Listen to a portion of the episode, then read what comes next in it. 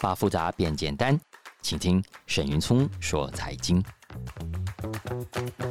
大家好，欢迎收听沈云聪说财经第十集的播出。再一次感谢大家的收听跟支持哦。这两个礼拜来，我一直收到很多新的听众的留言，非常感谢。又希望这个节目可以给大家带来一些不一样的财经新闻体验哦。今天照例我们来谈一下最新一期的《经济学人》杂志。的两个封面故事，然后呢，我会讲一下最近看到的两个蛮热门的华尔街新闻，一个呢是 WeWork 啊的破产保护，另外一个是巴菲特对巴菲特偷偷卖股票，哎，会不会人设崩坏呢？来，我觉得这两个都是很适合投资散户练功的真实故事。那这个礼拜我们要来介绍的是二零二三年十一月十一号，诶，真的双十一出刊的《经济学人》杂志。我个人觉得这一集很精彩，也很值得买啊！里面有很多偏好看的文章，值得关注的题目。这一集呢，《经济学人》在全球总共有两个封面故事，一个是我们在台湾可以看到的，是亚洲跟美洲版的封面主题，谈中国的威胁。How scary is China？嗯，中文直译就叫做“中国有多可怕”了哈。那封面上会看到几个戴着钢盔的中国阿兵哥。不过，虽然封面上问的是中国有多 scary 哈，但是《经济学人》要讲的结论 是正好相反的。他其实要回答，如果大家看完这整个有六篇的 special report 的话，就会发现他要告诉美国，他要告诉读者，中国呢其实不那么 scary。整篇主文。经济学人是要强调，没有错，中国这几年的军力成长非常的快，经济呢也越来越强大。可是呢，跟美国还是没得拼。那美国不要太高估中国的实力，也不要误判中国的威胁，开启一场没有必要开启的冲突。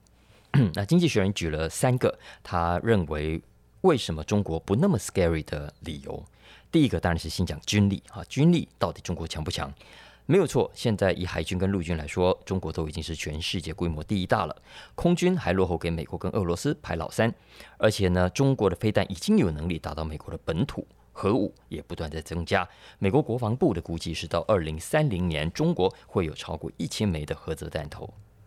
但是呢，美国也不要因此而过度高估了中国，因为实际上中国的军力，从经济学人的角度分析，还是跟美国差很远的。他说，第一个，很多中国空军跟海军所需要的零件呢、必须靠外国进口。再来第二个，中国的空军飞行员非常缺，工程师也非常缺，再加上现在高阶的半导体被美国掐住脖子，然后呢，解放军还有严重的贪污问题。当然，更重要的是缺乏经验。美国常常东打西打嘛，一下子打中东，一下子打哪里，很有打仗的经验。可是中国解放军上一次真正的开战是很多很多年前的中越战争，跟越南打，所以连中国自己都知道，目前还不是美国的对手，因为解放军和平太久了，得了一种习近平说的和平病啊，peace disease。所以，第一，至少在军事上。经济学人认为，美国不必高估中国。那第二当然是经济喽，没有错啦，中国的经济奇迹已经是不容忽视的。但是经济学人提醒，跟美国之间还是有一段差距的。根据国际货币基金估计啊，中国今年二零二三年的 GDP 成长率会是百分之五点四，但是到了二零二八年只剩下百分之三点五，那已经是很接近先进国家、已开发国家的成长率水准了。今年 Q 三，中国 Q 三的海外直接投资已经由正转负了，这是这个数字，这个统计从一九九八年开始以来第一次出现的衰退。而且之前全世界就很担心，中国如果继续成长这么快的话，很快的就会在二零五零年以前成为全球最大的经济体。可是经济学人说，看起来不太可能，所以美国也不用在经济上过度高估中国。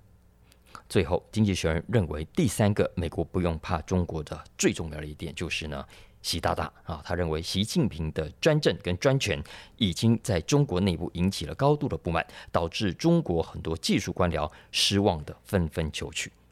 也因此，总的来说，经济学人认为，如果美国可以冷静地评估中国的强项。以及以上讲的弱项，就会发现中国呢，没有山姆大叔所想象的那么强大了。你不要太高估中国，因为呢，在这种紧张的情势下哦，过度高估中国的后果，跟低估中国的后果是同样严重的。虽然持平来说，中国的确在某方面已经崛起了，在军事、经济跟意识形态上都已经对美国形成了威胁。可是，美国现在对中国的态度，有一部分呢，也是因为之前过度自满跟大意之后所采取的。经济学人说，过度修正啊，over correction。那这种过度修正可能带来危险的结果。就算没有发生战争，代价也还是很高的。就像我们现在看到的，国际货币基金的统计模型显示，如果你要跟中国对峙，要破坏中国的经济，要孤立中国的经济，不止中国受害，你还会让全球的总体 GDP 减少百分之七。换句话说，如果中国衰退，全世界也会被拖下水。那美国该怎么做呢？经济学人认为啊，应该为长期的中美关系做准备。第一，在经济上。应该开放，而不是孤立。你可以在某种程度上限制中国取得最尖端关键科技的能力，但是不应该展开全面的关税以及产业政策的竞争。第二，在军事上，经济学人说应该恫吓就可以了，而不是想要压制、想要 domination，非要把中国给压下来不可。经济学人赞成拜登卖武器给台湾，但是不应该跟中国。展开核武竞赛，也不应该注意哦。他说不应该被中国认为美国支持台独。我想这句话出来可能会让这一期的《经济学人》被 K 哦。其实这一年下来了，我想大家可以渐渐发现，《经济学人》虽然算是跟美国同一派的哦，可是不完全都跟着美国后面走的，有时候会有自己的主张跟见解。基本上当然还是站在西方盟友的立场。可是呢，对于什么样才是正确的外交政策，什么样才是正确的军事策略，《经济学人》其实常常有他自己的看法的。我再举个例子好了，这个我昨天在兰轩时间也提到了。去年大家还记得《经济学人》做了一个封面故事，说台湾是地表上最危险的地方吗？那他所举出的证据之一，就是引述美国情报单位的消息，说中国打算在二零二七年以前武力犯台啊，要打台湾。大家应该都还记得这个报道嘛？啊，包括《经济学人》很多媒体当时也都是这样子转述的。可是实际上呢，这一期的《经济学人》引用了 CIA 头子 William Burns 啊的话说，其实美国情报单位并没有说中国会在。二零二七年以前打台湾，他们实际上的说法是，根据他们的情报，习近平已经要求中国人民解放军要在二零二七年以前做好打台湾的准备，具备打台湾的能力，这才是美国 CIA 的情报。那经济学人就说啊，二零二七具备打台湾的能力，跟二零二七要打台湾，这两个是不能画上等号的。很可惜啊，这个差别在很多的欧美报道当中，在西方很多的政治攻防辩论当中已经被忽略了。这一期《经济学人》特别强调出这一点，并不是说啊安啦，那美国就不用做准备啊，而是要强调他这一期的基本论述，就是呢，不要过度揣测中国的意图，也不要过度高估中国的实力，否则呢，原本可以避免的一场冲突也会变成难以避免。我想这是《经济学人》这一期封面故事的基本目的了啊。我们知道拜习会这个礼拜登场，那他要提醒这个拜登哈，防中国可以，但不需要过头，否则继续这样子搞下去，对美国、对全世界都是损人不利己的一件事。那以上这是亚洲版跟美国版的封面故事，接下来我们讲 AI 啊。最近我们看到好莱坞的编剧跟演员在罢工了一百一十八天之后，终于在十一月八号跟资方，也就是电影公司达成了一项临时协议，让罢工可以落幕，大家继续回头工作哈，我们也有剧可以追哦。那这次罢工的诉求很多，其中一个很受瞩目的，当然就是 AI 所带来的潜在威胁，包括很多的大明星今年都跳出来啊说啊，AI 会害他们没工作。所以这一期《经济学人》有另外一个封面故事，for 欧洲，for 英国的，就是要来谈这个跟 AI 有关的重要趋势。我们现在都知道 AI 会影响甚至取代很多人的工作，可是呢，诶，他们可是超级大明星诶，难道他们也怕 AI 吗？对这些大明星来说，AI 会带来什么样的威胁啊？显然，大明星们都很担心。也的确了，我们现在在 YT 上、在抖音上里头可以看到有人用什么 Deepfake 嘛，然后各种软体 AI 工程师都可以创造出各种真假难以分辨的作品。所以，如果未来谁都可以用 AI 来创造出虚构的人物，然后用这个人物来唱歌啦、跳舞啦、演戏表演给大家看哦，那未来有没有可能抢掉 Tom Cruise 啦、杨紫琼啦、劳勃道尼的工作机会呢？这一期《经济学人》的封面跟专题给了大明星们吃一颗安心丸。定心丸，因为经济学人认为啊，no no no no no，不会，你们真的不要太担心 AI。相反的，在未来，经济学人非常乐观的认为，大明星们根本不用担心 AI 所带来的威胁，他们反而会更红，会赚更多，影响力会更大。嘿嘿，为什么他这么认为呢？这就是这个专题有趣的地方哦，我来跟大家讲一下。因为照经济学人的说法，未来 AI 的时代啊，恐怕会是一个比现在更加 Winners take all 的时代，一个赢者全拿的新世界。因为呢，未来当内容的选择越多，消费者会怎么样？他会需要更多的推荐跟指南，他会更加的仰赖演算法，而演算法通常对原本就已经很红、很多人浏览的内容是非常有利的。所以最后呢，大家都会像我们今天看到的，都是怎么样？都是比较红的、比较夯的，都是 most popular content，都是 most popular 的内容。就像我们现在被社群媒体喂养的结果，或是你去 Google 搜寻的排列一样，你 always 会看到的都是别人在看的东西，而未必是那些你真的会喜欢、你真的会觉得很棒的东西。很多很棒的内容，你之所以看不到，并不是因为他们不存在，纯粹是因为点阅的人数不够多，所以演算法不推荐给你而已。所以你看，按照这个逻辑，未来 AI 时代恐怕也是如此，知名度越高的。被分享数越高，被点阅越高的，它同样会更加受到欢迎。也因此呢，经济学人我认为他的逻辑还蛮有趣的哦。他预测三件事情，他预测第一个，未来那些受欢迎的大明星啊，他的演艺生涯会更长。为什么呢？因为透过授权给 AI 去用他们的形象、用他们的声音、用他们的影像去重新制作，这些大明星们哈，就算有一天老了、累了。病了，不能工作了，对不对？不用担心，他们的生涯不会中断的。AI 可以代劳，可以代替他们唱歌，可以代替他们演戏，甚至他们死了之后都还可以照样演出。这是科幻吗？不是，这是已经正在发生的事情。我举两个例子就好，一个是前阵子的 Beatles 披头士，披头士透过 AI 让已经去世很多年的 John Lennon 重新复活了，他们一起合体唱了一首 Now and Then。我们知道 Now and Then 这首歌，John Lennon。在一九七八年录制的磁带有这首歌。那现在的 AI 技术呢，可以把声音分离出来，跟旧的其他音轨来结合，包括另外一位去世的 George Harrison 那个吉他手啊，还有今年八十一岁的 Paul McCartney，还有 Ringo Starr 鼓手，呃，新的编排，重新做了一次的诠释。所以这首 Now and Then，虽然 John Lennon 死了这么多年，虽然 George Harrison 也走了这么多年。这首歌还是冲上了排行榜第一名，成为 Beatles 从一九六九年的歌《The Ballad of John and Yoko》以来第一首隔了这么多年登上排行榜的歌曲啊！所以这是例子之一。例子之二是当年的瑞典天团 ABBA，好 ABBA，歌迷都知道，ABBA 在一九八二年之后就解散了，现在解散已经超过四十年了，四位歌手现在都已经七十几岁了。可是呢，现在他们透过 AI。制作出分身，在伦敦又合体复活了，哇！很多歌迷天天照样捧场哎，所以你看看，已经走了这么多年，都还是可以重新站在舞台上，继续的到排行榜上。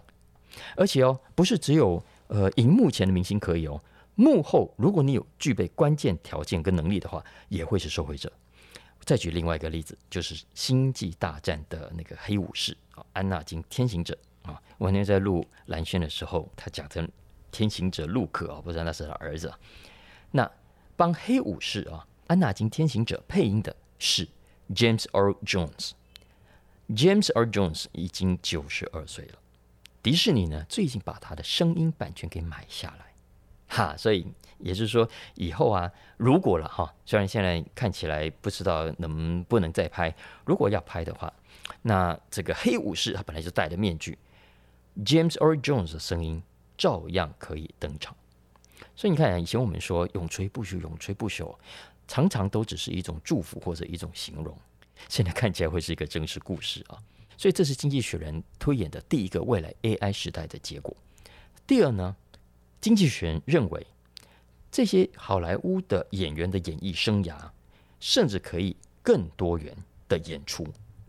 嗯，大家可以想想看嘛，如果 AI 可以让一个已经去世的人又跳出来唱歌，既然可以唱歌，可不可以让他开演唱会？那既然可以开演唱会，我干脆让他来演电影好了。这就是为什么经济学人认为啊，在 AI 时代，大明星能够享受到很多的好处，甚至哦还包括呃，可能今天你在纽约拍戏，明天在纽西兰有一场，后天在伦敦又有一场，你分身乏术怎么办？没有问题啊，透过 AI，你照样可以人在你所在的地方，可是却可以同时跟世界各地不同的演员同台演出。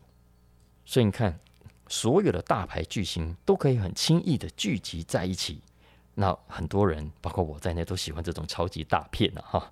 而且这还只是活着哦，死掉的人可不可以把他拉回来？古今中外的这些大演员，把他重新复活，哇！未来 AI 的戏要怎么去想象它啊？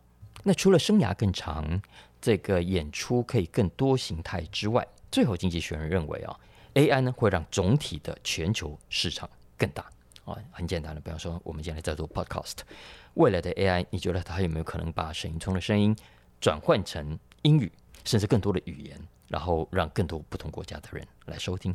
如果我放到 YT，呃，还可以用 Deepfake 吗？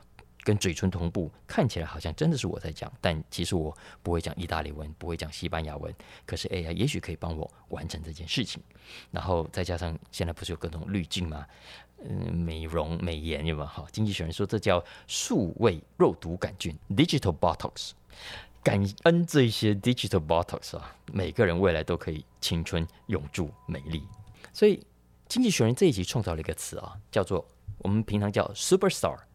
未来会变成 Omni Star，Omni O M N I，直接翻译叫做全能的、万能的、无所不能的巨星，从 Super Stars 变成更厉害的 Omni Stars。当然了，这样讲也不是说其他你不是 Super Star 就没机会啊，只是呢，的确，如果你只是有点红但又不够红的，在未来的数位时代啊，在 AI 时代，的确会比较辛苦。其实也不是未来啊，你现在从 Spotify 的版税收入排名就可以看得出来。经济学人说，过去这六年来，一年可以从 Spotify 领到一千块美金以上版税的人，其实算不错的了哦，增加了一倍。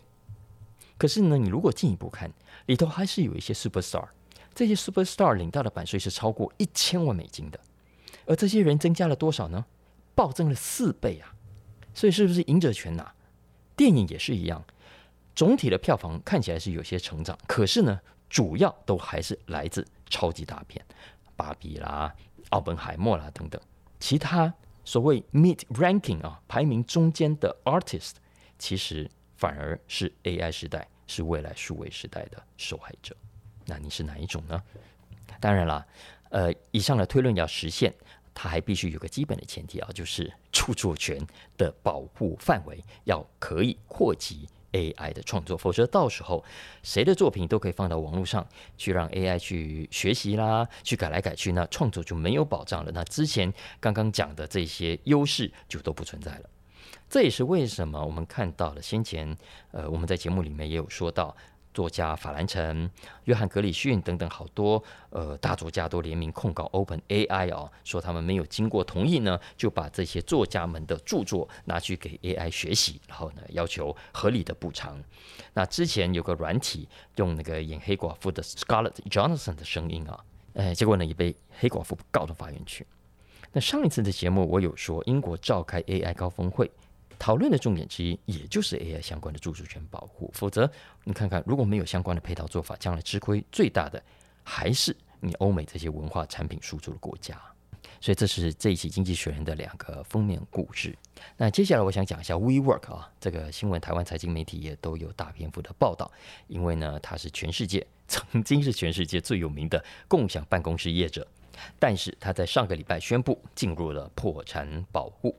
我这两天也在 Facebook 上看到啊，有人写说这个 WeWork 破产倒闭了，已经灰飞烟灭了。其实这个说法不太正确啊，因为实际上 WeWork 还在，那在美国，我们知道讲破产保护，它跟破产是不一样的。所谓破产保护，只是一个呃法律程序啊，他去跟法院说，我不急呀，我钱烧完了，但还没有要倒闭，我有机会存活，所以请法院你来保护我，让债主呢先不要来跟我讨债，我有时间去继续努力来翻本啊。呃，所以 WeWork 虽然在经营上出了致命的问题，但现在还在还在啊，大家不要太误会。不过也的确是气若游丝了啦。关于这一次的破产保护呢，媒体的报道很多，大体上呢又把 WeWork 过去的历史啊，包括辉煌史跟包括烂账又再翻炒了一遍。那我这边快速帮大家整理一下，其实基本上就这两部分了啊。第一个，当然都要先讲辉煌史啊。那有多辉煌呢？那我们都知道，WeWork 是在二零一零年正式创立的新创公司，在当时是新创啊。主要的业务是提供共享办公空间给那些刚刚想要创业的团队或者是个人工作室。因为我们知道，很多刚刚创业的团队很难租办公室嘛。一来是人家不见得租给你，二来是你也不知道公司未来需要多少空间才够。那一般办公室签约少则就两三年，那你万一到时候公司成长太快不够用了，就会很头痛了。所以 WeWork 它标榜弹性的空间、短期的租赁，是完全符合新时代新创团队的需求的。所以当时一推出，几乎可以说是一炮而红。他们在二零一一年四月在纽约曼哈顿开第一个空间之后。短短的两三年之内，就吸引了超过三百五十家新创公司进驻，里面还有包括很多后来 IPO 很成功的公司。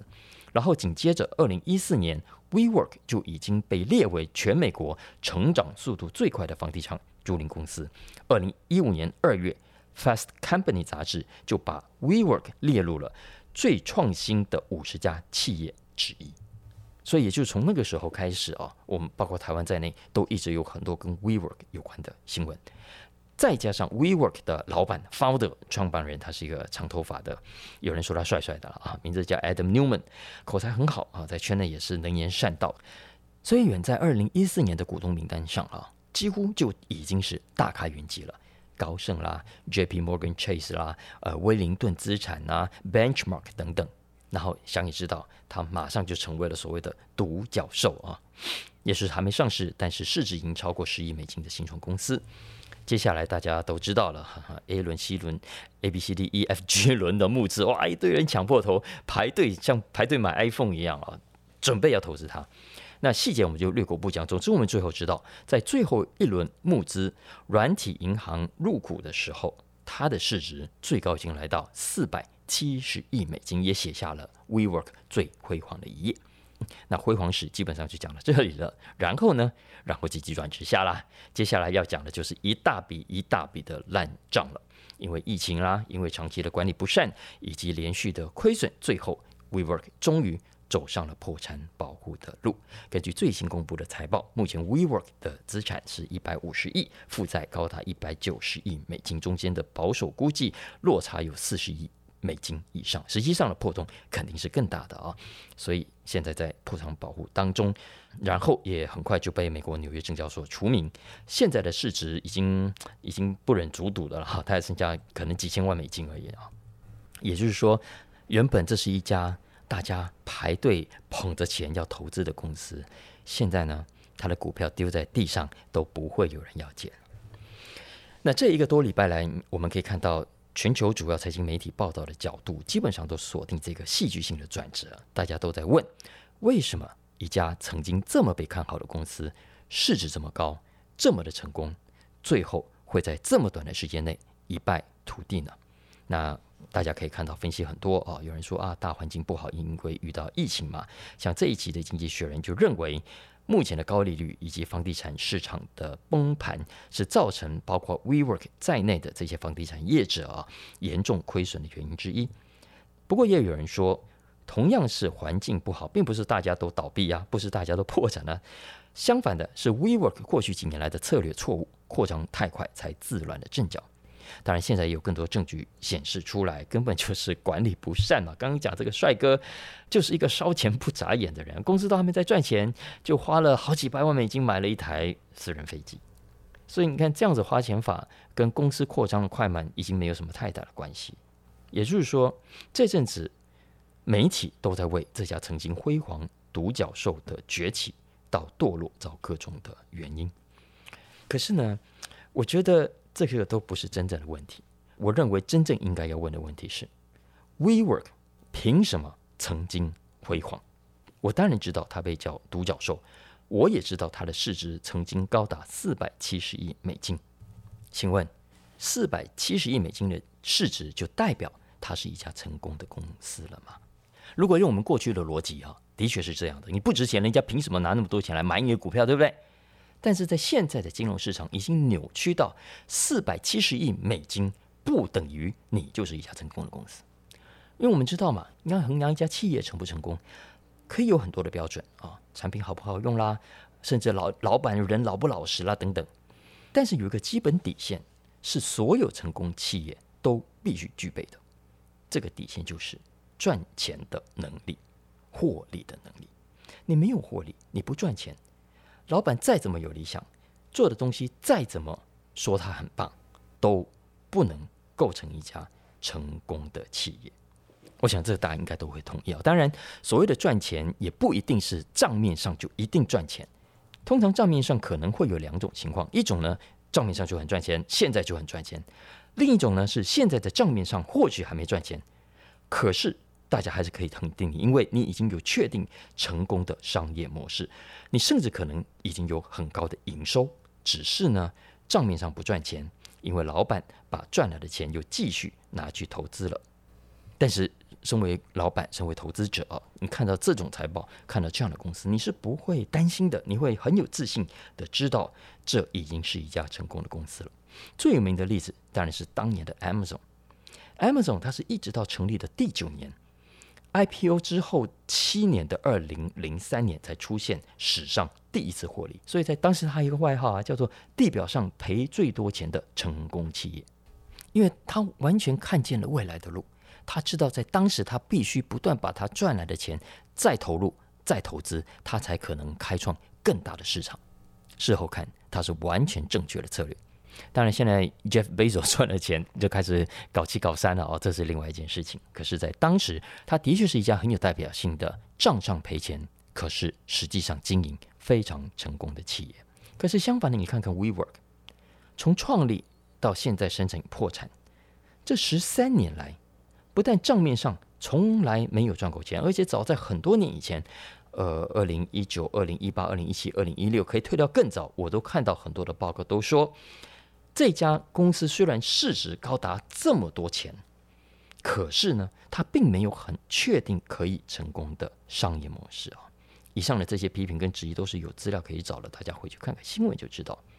那像这样的公司，凭什么值四百七十亿美金，哎，大家就要知道，四百七十亿美金的市值已经相当于可以在标准普尔五百指数里面排到大概一百五十名以内。我昨天看一下股价，比很多很有名的老牌的公司，什么 HP 啦、西方石油公司啦、希尔顿啦，甚至莫德纳啦、eBay 等等，哎，都要还来得大哎。四百七十亿的市值，你认为合理吗？当然不合理啊。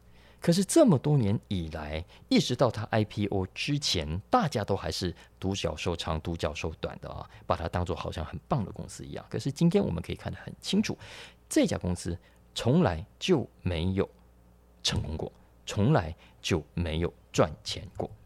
那我认为这个事件最重要的启发，就是提醒我们投资者啊，要知道我们这个社会对独角兽的概念过度的盲目崇拜了。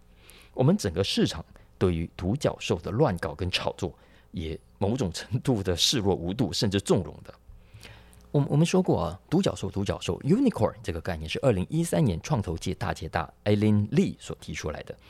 他刚开始，我认为他的确是在描述，甚至是肯定一些新创公司的表现啊。你看看，可以在短短几年就有这么好的成绩，让创投业刮目相看，这是非常非常困难的一件事情。我们创业过就都知道。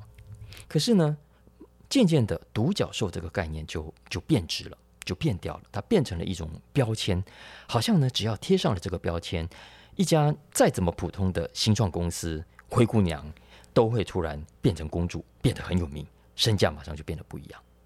这个过程呢，我一直觉得有点像历史上的所谓指鹿为马。它明明就一只鹿，但是赵高硬要说那是一只马，然后呢，因为赵高有地位嘛，大家只好跟着说那是一只马。可现代金融界更厉害的一招是啊，他们不但只是指鹿为马，他们指鹿为马之后呢，还会在马的身上贴上各种金光闪闪的装饰。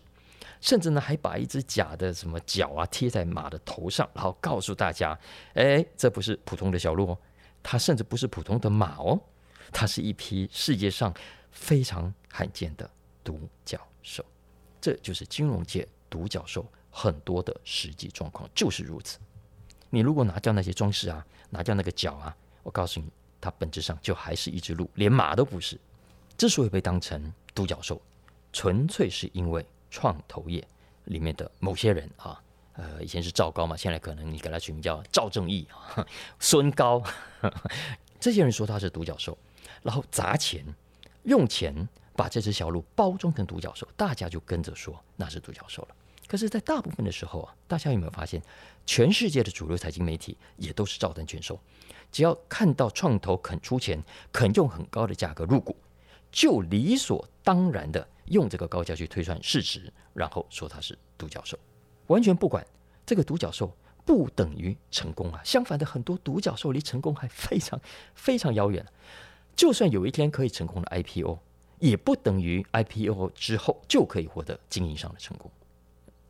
你看这几年来，很多 IPO 的公司 IPO 之后又怎么样？股价一下子就蒸发掉大半，就是因为他们没有赚钱能力啊！大家一出来就看得很清楚。所以，我们看这个新闻啊，我觉得与其去感慨，哎呀，为什么一家好好的公司会从云端上掉到现在变成过街老鼠啊？你还不如去想想，他凭什么在云端？是谁把他捧上云端的？这些年来，动不动就跟着赵正义、跟着孙高说他是独角兽，暗示或明示说啊，这个公司很棒的那些媒体，你们难道不也是帮凶吗？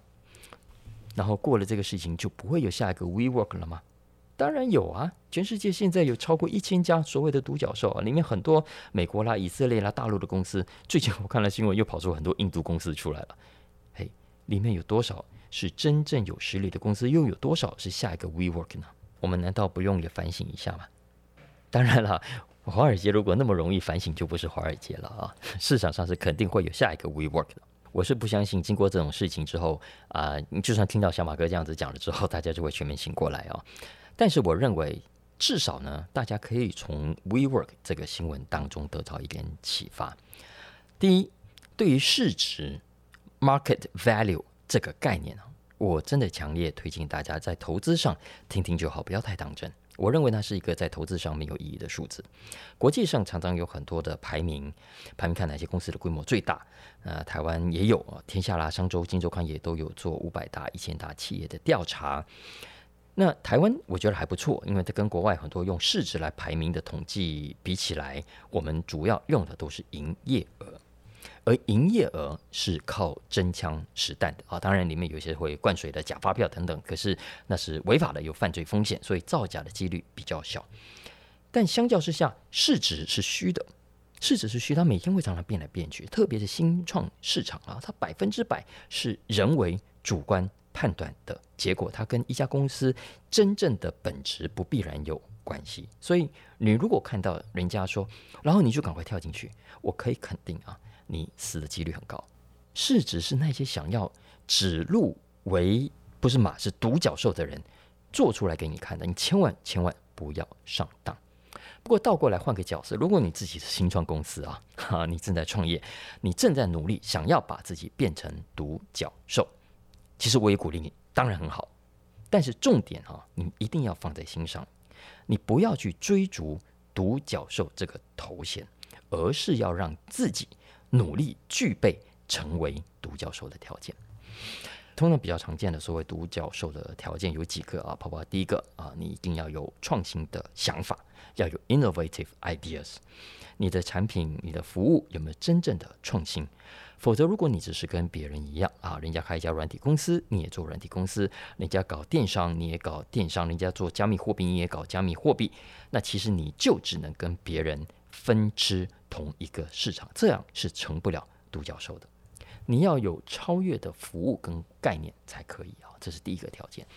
第二个条件呢是你要有明确的成长愿景，要有明确的成长愿景。这当然对很多新创业的人来说觉得很难哈，你未来要怎么去想象？不过还是有人可以想象的。我举个例子来说，我们公司隔壁啊，他本原本是一家新创公司，嗯，两三个美国回来的年轻人开的。他们的房东有一次就跟我聊天，跟我说，他们呢当初租房子的时候，这几个年轻人就已经跟房东讲清楚了，这个空间他们只会租三年，因为他们很清楚的知道三年后的他们会扩张，这里住不下了。啊，这就是所谓有明确的成长愿景。现在这家公司还不错啊，据说也搬到一个好几百平的大的办公室了。然后现在正在积极的争取到美国 NASDAQ 去挂牌。当然，我也不知道他们最后成不成啊。但我我要强调的是，这就是呃金融市场上创投眼中值得被捧为独角兽的基本条件之一啊。但另一个也很重要的独角兽必须具备的条件，就是呢稳健的商业模式跟计划啊。简单讲，就是你要有吸引到顾客的能力。你当然可以初期做赔本生意啊，想办法用免钱的方式、用免费的方式、用很低价的方式把顾客捞到再说。但是呢，如果未来要成功，你就一定要有某种具体的想法，知道可以怎么样把你争取到的这些顾客在未来。转换成钞票，所谓的钞票，它可以是你的营收啊，最好呢可以是你的获利，至少呢要能够创造现金流，让你有现金的收入，然后最后才是你的市场估值。注意我刚刚讲的顺序啊，它可以是你的营收，可以是你的获利，它也可以是你的现金流，最后才是你的市场估值。我认识很多年轻的新创公司啊，有时候他们会跟我聊天。我发现很多人都会把顺序给搞颠倒了，他们把市场估值放到最前面去，一直在想说，我怎么把自己的市场估值给做高，都在想哇，未来可以有几轮的募资，可以参加什么活动、什么竞赛啊，然后可以吸引更多的天使啊、跟创投等等。其实我觉得这个顺序要调整一下啊，你应该先问问自己，你有没有办法争取到顾客？你有没有办法把争取到的顾客转换成你的现金流？如果能够做到的话，还有没有办法赚钱？那我认为你公司的市场估值，如果你可以做到以上的几点的话，那肯定不会差太远。你甚至不需要具备什么去说服创投的能力，然后去到处做公关啊，去去交朋友。相反的，那些投资者、那些有钱的金主，只要听到消息后，都会主动来找你。啊，这些有点长啊，不过还是要讲一下最后这个新闻啊，因为讲到有钱的君主，我要来讲一下华尔街这阵子闹得沸沸扬扬的一个大新闻——巴菲特。我们知道，在市场上，巴菲特是非常少数形象非常好的长辈啊，几乎零负评，很多人心目中都把他当做投资导师，因为呢，他的确有办法把复杂变简单，他用很浅白的语言去解释很复杂的投资观念。而且他常常强调，也非常重视操守跟纪律，很多人也都相信他。可是呢，上个礼拜有一个消息就出来，这个消息如果是真的哈，可能就代表着我们搞不好看错巴菲特了。巴菲特搞不好实际上呢，也是一个说一套做一套的伪君子。这个慈眉善目啊，看起来非常亲切的九十几岁老先生。私底下会不会反而是一个老奸巨猾的人呢？来，我们看看什么新闻啊？这个新闻是这样子的。那我先讲一下背景。我们都知道，巴菲特长期以来是 Berkshire Hathaway 伯克夏海瑟威的经理人，所以巴菲特跟所有经理人一样，都会有两套账户啊，一套呢是伯克夏的，一套呢是他自己个人的。巴菲特讲过很多次了，身为基金经理人。包括伯克夏的员工在内，都必须把这两个账户分得很清楚。公司要买卖的股票，你自己不可以偷偷的买卖，这是有利益冲突的。因为要知道，伯克夏不是普通的公司，他在市场上讲任何的话，做任何的交易，都会影响行情。所以他要求底下的所有员工必须严守这个基本的道德规范。那当巴菲特这样子讲的时候，我们通常也都会相信他啊，毕竟都已经这么有钱的人，他没有必要去做那些割韭菜的事吧。所以，我们基本上过去都认为他是讲真的，他不是说说而已。不过，老实说，必须承认，这也是我们单方面的一厢情愿，因为呢，从来没有人，从来没有人看过巴菲特的个人股票账户进出的状况。我们知道，巴菲特很多年前出过一本自传啊，叫做《雪球》。那当时帮他执笔的是一位叫做爱丽丝·施洛德的女作家啊。哎，不过说她女作家也不太对了，因为 施洛德她很很很有来头的，她过去曾经担任过呃 Wall Street 的分析师，她也是 Morgan Stanley 的常务董事，也帮 Bloomberg 写过稿子，然后也在 Morgan Stanley 当过顾问等等。她呢是因为呃曾经写过 Berkshire Hathaway 的研究报告，所以认识巴菲特。那巴菲特非常欣赏她，所以找她来帮他写《雪球》。可是呢，施洛德就说啊，当时巴菲特很信任他，呃，所以对他知无不言，言无不尽啊，然后所有东西都搬出来给他看，他要什么都给他看，就只有一样东西除外，无论如何，巴菲特都不给他看。这个东西就是巴菲特他自己的个人股票账户。所以到目前为止啊，外界从来不知道巴菲特他自己的股票到底买了哪些，卖了哪些。我们全部也只能相信巴菲特自己的说法，一直到最近啊，上个礼拜，美国有一个非常有名的非盈利独立媒体，叫做 ProPublica，ProPublica，P R O P U B L I C A，大家一定要去 Google 一下这个英文的媒体。ProPublica，它取得一份来自美国国税局长达二十年的报税资料，透过这份报税资料啊。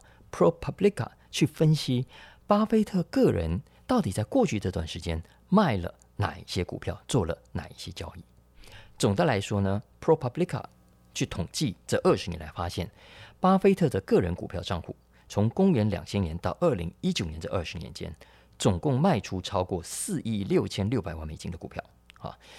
这对我们来说当然天文数字，不过对巴菲特来说九牛一毛了，这不是太大的金额。而且从国税局的资料，我们也只能看到卖出的部分，因为我们知道美国的资本利得税是卖股票的时候才课征嘛，所以必须申报。可是呢，买股票是不用申报的，所以根据这一份国税局的资料，我们看不出他买过哪些股票，也看不到他目前到底有多少的持股，只能看到卖出的部分。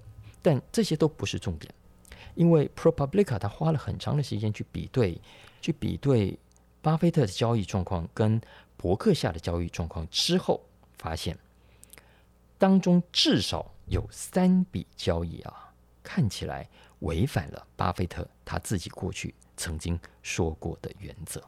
其中有一笔呢，甚至是有拉抬股价给自己下车的嫌疑。怎么说呢？事情是这样的。回到美国金融风暴发生之后没多久的二零零九年，大家回忆一下，当时很多银行差点挂掉啊，气若游丝，包括很有名的富国银行 （Wells Fargo）。那伯克夏呢，一直是 Wells Fargo 的最大股东。巴菲特当时在电视上公开力挺 Wells Fargo，说这家银行体质很好，大家不用担心。所以在巴菲特上了电视之后的那段时间，Wells Fargo 的股价涨了快五分之一，然后呢，巴菲特还有去接受《Fortune》杂志的专访，再一次的帮 Wells Fargo 背书。然后这篇专访登出来之后啊，股价又再涨一波。这篇报道是在四月二十号出刊的，四天之后，也就是四月二十四号，Wells Fargo 的股票大涨了百分之十三。也就在大涨百分之十三的那一天。巴菲特所持有的自己私人股票账户抛售了两千万美金的 Wells Fargo 股票，这是这一次 ProPublica 非常重要的一个发现哦。因为我们刚讲了，巴菲特自己在很多次的公开场合都强调过，伯克夏要买的股票他不能买，伯克夏要卖的股票他也不能卖。这个谈话在年度股东会上，我如果印象没记错，也有谈到的，所以 YT 上大家应该可以可以找得到。因为巴菲特当时是想啊，他说只要伯克夏一出手，股价是一定会被拉高的。所以如果我个人在伯克夏买股票之前就先买进，那我一定会买到比伯克夏股东更便宜的股价。两者之间我是有利益冲突的，所以巴菲特说我不可以这么做。我也禁止我公司的人这么做。十多年前呢、啊，他一手培养的当时本来要接班的人呢、啊，叫 David Sokol，呃，S O K O L 啊，他最后就是违反了这一条，被扫地出门了。所以很长一段时间，大家都相信巴菲特是玩真的，是讲真的。但是根据上个礼拜曝光的这份报税资料，看起来光是卖出的部分啊，就有三笔出现了跟伯克夏重叠的交易。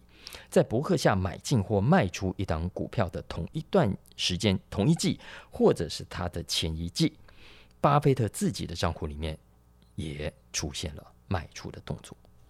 除了刚刚讲的富国银行这一笔之外，ProPublica 另外点出了两笔，一笔呢是同一年二零零九年的八月，巴菲特个人账户当中卖出了两千五百万美金的 Walmart 股票。从资料里面看不出来是。巴菲特先卖呢，还是伯克夏先卖啊？但总之是在同一季当中出现了重叠。另一次呢，是在二零一二年的十月，巴菲特卖掉他私人账户当中的三千五百万美金娇生公司股票，而在同一季，根据申报资料，伯克夏呢也卖出娇生股票。同样的，不知道谁先谁后，但是。都在同一季发生，而且就在巴菲特卖掉的那一季之后的连续几季啊，伯克夏也都连续脱手交生公司股票。所以换言之，呃，姑且不论巴菲特到底在卖掉之后，呃，有没有赚到钱，但可以确定的是，这完全违反了他之前说过的伯克夏买卖的股票，他个人不可以买卖的这个基本要求。那这个消息出来之后啊，美国几乎所有的主流财经媒体在第一时间都有报道了。我还记得我那个 呃，打开这些媒体的 app，全部都出现了头条，《Wall Street Journal》啦、彭博等等。那目前为止，伯克夏跟巴菲特都还没有公开回应这件事情。所以我相信这个是还会有进一步的发展的啊。当然，我认为了啊，巴菲特不太可能会有违法的问题，而且目前看起来这几笔交易的相对金额真的太小了。不管怎样，巴菲特都不会从这当中赚到多少的多大的钱呢。而且相反的，里面讲到的交生公司啊，跟沃尔玛，呃，应该在他卖掉之后，呃，一段时间都大涨了，所以等于巴菲特没有爆，反而是亏到的。所以，所以这个新闻，你说要让市场真的觉得巴菲特就是一个坏人吗？老实说，也不至于。但他为什么要违背自己曾经公开的说法呢？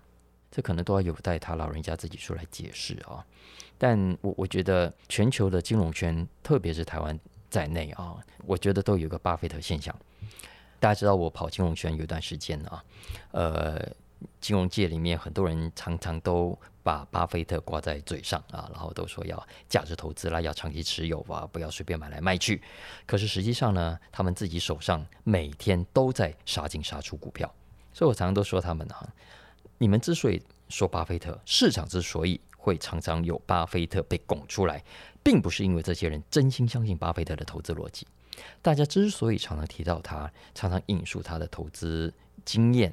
我觉得只是纯粹为了要求心安，因为市场上牛鬼蛇神太多了，大家都需要某种好榜样来平衡一下，然后来安慰自己一下说，啊，市场上也会有好人呢，也会有正派的交易，也会有长期的投资。而巴菲特就是大家心目中想要的关公，哈，想要的正派交易的典范。嗯，看到巴菲特就像看到关公一样啊，拜一拜啊，你在市场上乱搞可能也比较安心一点。但如果这个新闻，追下去啊，我我是说，如果的话，呃，哇，巴菲特还有更多让人家觉得不堪的做法的话，那实在跟大家长期以来对巴菲特的人设 理解落差太大了。如果说巴菲特都会偷偷搞一些类似啊内线交易的事情，那这个市场还有什么是真的，什么是可以相信的呢？如果我们不能再把巴菲特当关公，那下一个要拜谁呢？好了，以上就是我们今天的沈云聪说财经，稍微长了一点，大家分批听吧。OK，好了，谢谢大家，也希望大家给我按个订阅，按个五星，也帮我留个言支持肯定一下。我们下个礼拜再见，拜拜。